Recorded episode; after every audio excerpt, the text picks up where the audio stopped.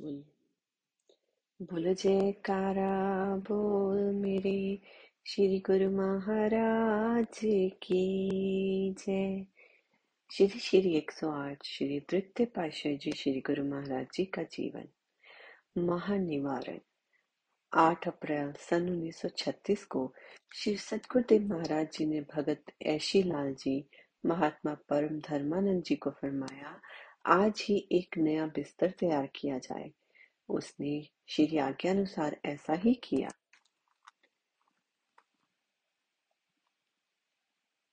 अब वह हृदय विदारक दिन निकट आ गया जिसका किसी को ख्याल ही न था, परंतु जिस दिन के लिए श्री सतगुरुदेव महाराज जी ने संकेतिक तथा स्पष्ट रूप से वचन फरमाए थे, जिसे जीव बुद्धि समझने में असमर्थ थी, जिस दुखद दिन की कोई कल्पना न कर सकता था, वह साक्षात रूप में सामने आ गया। रात्रि समय श्री सतगुरुदेव महाराज जी ने थोड़ा सा भोजन किया, फिर सेवादारों से कहा कि हमने प्रातः जाना है, आप लोग कमरे के बाहर बैठो, आवश्यकता पड़ने पर बुला लिया जाएगा। महात्मा शब्द विवेकानंद जी ने विनय की, महाप्रभु आप प्रातः जाने के लिए फरमा रहे हैं। प्रातः नाश्ते और मार्ग के लिए भोजन के विषय में आपकी जो मौज हो वैसा किया जाए। श्री गुरुदेव जी ने हंसकर उत्तर दिया कि समय आने पर बुला लिया जाएगा, जाओ विश्राम करो। हृदय को अधीर करने वाला 9 अप्रैल का दिन भी आ पहुंचा। श्री सतगुरुदेव महाराज जी प्रातः 4 बजे उठकर पलंग पर विराजमान हुए, सेवादारों को अंदर बुलाया, सबको कृपा दृष्टि से निहारा, आशीर्वाद दिया और फरमाया, अच्छा बाहर बैठ जाओ, 1-2 घंटे के बाद जाना है। सब निजी सेवादार कमरे के बाहर चले गए। श्री सतगुरुदेव महाराज जी कमरे का दरवाजा बंद कर पद्मासन लगाकर समाधि स्थित हो गए। उस समय प्रातः लगभग 5 बजे का समय था। काफी समय व्यतीत हो गया। सेवादार इसी प्रतीक्षा में थे कि कब उन्हें सेवा के लिए बुलाया जाता है। एक एक करके घंटे बीतने चले गए। अंदर ही अंदर ना जाने क्यों सबके दिल दहल उठे। उनके दिल व्याकुल हो रहे थे कि अभी तक हमें क्यों नहीं बुलाया गया। वह उठते और सुराखों में से झांक कर देखते, लेकिन अंदर जाने का साहस न कर पाते। उधर श्री श्री 108 श्री सतगुरुदेव महाराज जी द्वितीय पातशाह जी अखंड समाधि में सर्वदा के लिए लीन हो गए। लगभग 8 बजे अत्यंत प्रतीक्षा के पश्चात जब व्याकुलता ने धैर्य का बांध तोड़ दिया तो सेवादार किवाड़ खोलकर अंदर प्रविष्ट हुए। श्री चरणों में दंडवत वंदना की। श्री चरणों में जब स्पर्श किया तो श्री चरण ठंडे पाए।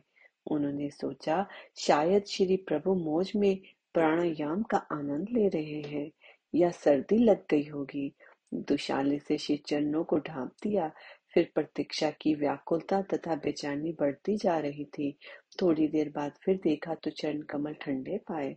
अत्यंत आश्चर्य, न सुकोमल बदन का रंग बदला, ना ही मस्तक पर कोई शिकन दिखाई दी। सुंदर सुमंजल बदन पर मुस्कान खेल रही थी।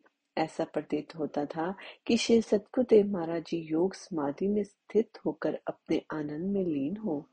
अधिक खोज करने पर विदित हुआ कि चेतन सत्ता युग सिद्धि द्वारा ब्रह्मरंध्र से निकलकर अपने परम धाम में पहुंच चुकी है।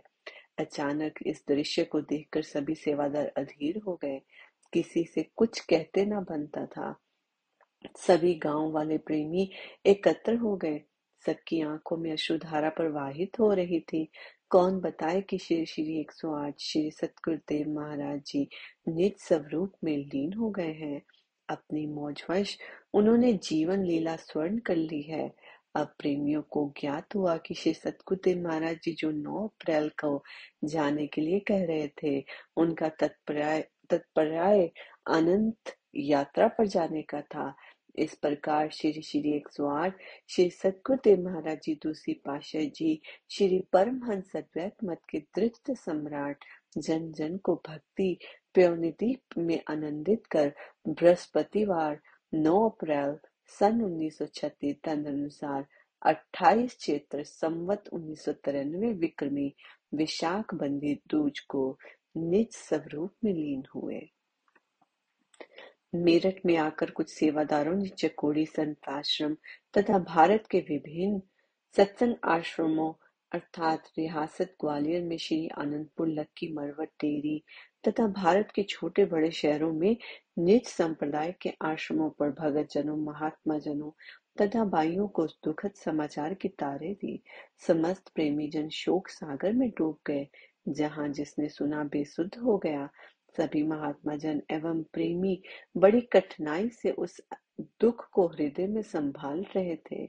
श्री नंगली साहिब पहुंचे, सभी चंकित थे कि अभी भी सुकोमल वदन पर लालिमा, अधरों पर मुस्कान खेल रही थी। श्री सतगुरु देव महाराज जी के मुखमंडल को देखने पर ऐसा प्रतीत होता था कि जैसे अभी श्री सतगुरु देव महाराज जी अमृत प्रवचन फरमाने लगे हैं। उनको क्या मालूम कि सुंदर मुख से अब श्री वचन सुनाई न देंगे। जहां जहां जिसे ये दुखद समाचार मिला, वहां वहां सब प्रेमियों के हृदय शोक सागर में डूब गए। वियोग रूपी अंतर अंधकार चहुं दिशी फैल गया। चकोड़ी से श्री स्वामी वैराग्यानंद जी महाराज, महात्मा निज नंदानंद जी तथा आनंदपुर से स्वामी बेंतानंद जी यहाँ 10 अप्रैल को 30 पहुंचे। इस प्रकार जैसे जैसे ये दुखद समाचार सब महात्मा जनों एवं भगत जनों को मिलता गया, सभी श्री नंगली साहिब में पहुंचते गए। 11 अप्रैल शनिवार को साय समय श्री सतगुरु देव महाराज जी को नए वस्त्र पहनाकर श्री आरती पूजा उतारी गई। तत्पश्चात श्री सतगुरुदेव महाराज जी के सुकोमल शरीर को उनके श्री वचनानुसार श्री नंगली साहिब में निर्धारित स्थान पर महासमाधि दी गई। सबकी आंखों से अश्रुधारा बह रही थी। पुरातन मर्यादा अनुसार 13 अप्रैल 1936 वैसाखी के दिन श्री सतगुरुदेव महाराज जी दूसरी पाशे जी की पुण्य स्मृति में भंडारा किया गया। महापुरुष की मौज का रहस्य प्रकृति भी नहीं जान पाती। श्री सतगुरुदेव महाराज जी, श्री दूसरी पाशे जी ने इस भक्ति पद को उन्नति के शिखर पर पहुंचाने का भरसक प्रयत्न किया। आत्मिक रहस्य अपने परम निष्ठ शिष्य श्री स्वामी वैराग्यानंद जी महाराज को समझाते रहे, यहाँ तक कि अपने होते हुए सिंध में उनकी उपासना भी करवाई। अपने शिष्य को सर्व गुण संपन्न जानकर अपनी रूहानी शक्ति उन्हें समर्पण कर स्वयं निश्चित हो गए। रूहानियत का इस इल्म एक दिल से दूसरे दिल में पहुंचाना कुदरत का विधान है। श्री प्रवचनों को स्मरण कर मुख्य महात्मा जनों ने सब प्रेमियों को सांत्वना दी कि श्री सतगुरुदेव महाराज जी हमारा जीवन आधार बन गए हैं। श्री व्यास पूजा के पर्व से एक दिन पहले 2 जुलाई 1936 को महात्मा सत्य विचारानंद जी ने श्री सतगुरुदेव महाराज जी द्वितीय पातशाह जी द्वारा लिखवाया गया हुक्मनामा सभी महात्मा भाइयों एवं संगत को पढ़कर सुनाया कि श्री वचन हुए हैं कि स्वामी वैराग्यानंद जी महाराज हमारे रूहानी जानशीन होंगे। इन्हें हमारा ही स्वरूप मानकर इनकी आज्ञा पर सबको चलना होगा। सबको इनसे ही भक्ति परमार्थ का लाभ प्राप्त होगा। महात्मा सत्य विचारानंद जी को ये हुक्मनामा लिखाया जा रहा है कि समय आने पर सब प्रकट कर देवे। सबने इस श्री आज्ञा को शिरोधार्य कर श्री सतगुरुदेव महाराज जी तृतीय पातशाह जी को वंदना की। प्रेम के अवतार, करुणा के आधार श्री श्री 108 श्री सतगुरुदेव महाराज जी परमार्थ पद के सम्राट बनकर तृतीय रूहानी रूप में प्रकट हुए। प्रेमी हृदय के आधार प्रेम अमृत से जन जन की आत्मिक तृष्णा बुझाने में संलग्न हो गए।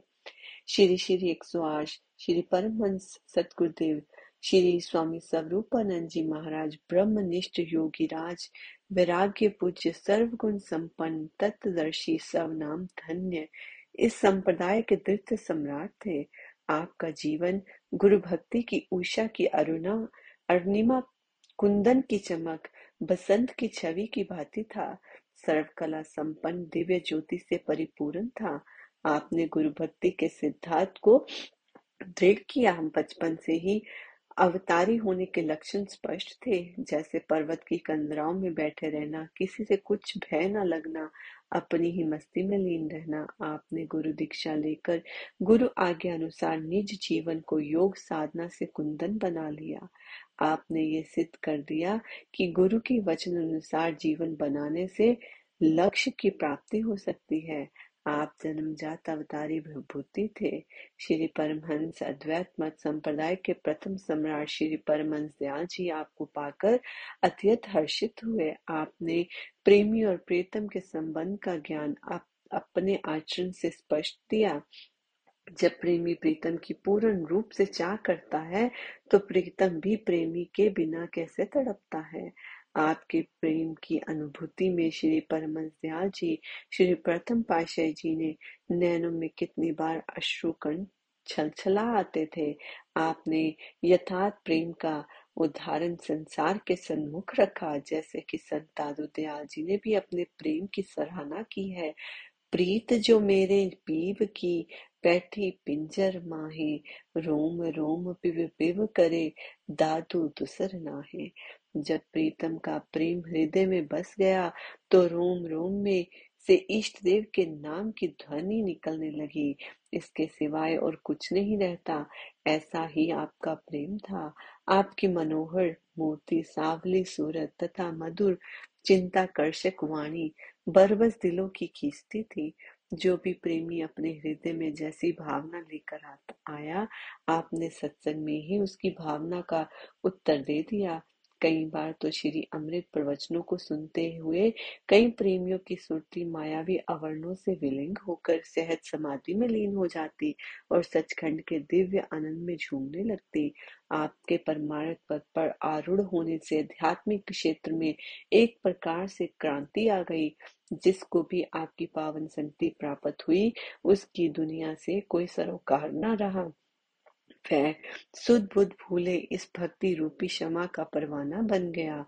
आपने श्री परमहंस दयाल जी की श्री मौज के अनुसार गांव गांव, नगर नगर में तथा झोंपड़ी में से राजमहल तक सत्य नाम के मंत्र को गुजा दिया। सीमा प्रांत पंजाब, सिंध, उत्तर प्रदेश तथा मध्य प्रदेश में आपने कई आश्रमों का निर्माण भी करवाया, जिससे कि जन साधारण घर बैठे ही परमार्थ लाभ प्राप्त कर सके। आपने शरणागति पद को विशाल रूप दिया। आपके श्री चरणों में कितने ही परिवारों ने सर्वस्व समर्पण कर शरणागति प्राप्त की। उनमें से कुछ अधिकारी और संस्कारी गुरुमुखों को आपने साधु वेश प्रदान कर साधु मंडली तैयार की। जब इस साधु मंडली के बीच आप विराजमान होते तो बिल्कुल ऐसा प्रतीत होता जैसे सितारों के बीच शरद पूर्णिमा का चांद। कभी प्रेम के भंडारी बनते तो कभी त्याग और वैराग्य का उपदेश देते। करुणा, नरमता और गंभीरता के आप समुद्र थे। आपने गुरु भक्ति के लिए सेवा तथा गुरु आज्ञा, इन दो नियमों को मुख्यतः प्रदान की। भजन अभ्यास आप आध्यात्मिक करवाते थे। आपकी दिव्य झलक पे कौन ऐसा होगा जो मुग्ध हुए बिना रहा होगा। आपके अगम तथा अकथनीय भेद को जिस पर आपकी कृपा होती वही समझ पाता था। आप अनंत थे। आपने प्रचारक साधु महात्मा को मंडली बनाकर भारत में स्थान स्थान पर सत्संग आश्रम बनवाने की आज्ञा प्रदान की। लोगों को घर बैठे ही नाम का अमृत पीने में जो सुविधा दी, उसके लिए प्रेमी हृदय ऋणी है। आपने अपने मत की श्री आरती की इन पंक्तियों को सिद्ध कर दिखाया, हम जैसे भाग्यन को गृह दर्शन दीना, अर्थात घर में बैठे ही संसार में फंसे हुए जीवों को श्री दर्शन देकर, श्री अमृत प्रवचन श्रवण करवाकर उन्हें संसार में व्यवहार करते हुए संसार से विलीन कर दिया। कलयुग के अधम जीवों को भाग्यशाली बना दिया। आप फरमाया करते थे कि इस संसार में गुण और अवगुण दूध तथा पानी की तरह मिले हुए हैं। बुद्धिमान पुरुष गुणों को ग्रहण कर अवगुणों का त्याग करता है। जैसे हंस दूध और पानी को अलग कर लेता है, वैसे ही गुण तथा अवगुणों को परखने का ज्ञान संत महापुरुषों से मिलता है। संत महापुरुषी जीव को सत्य असत्य की परख करा सकते हैं।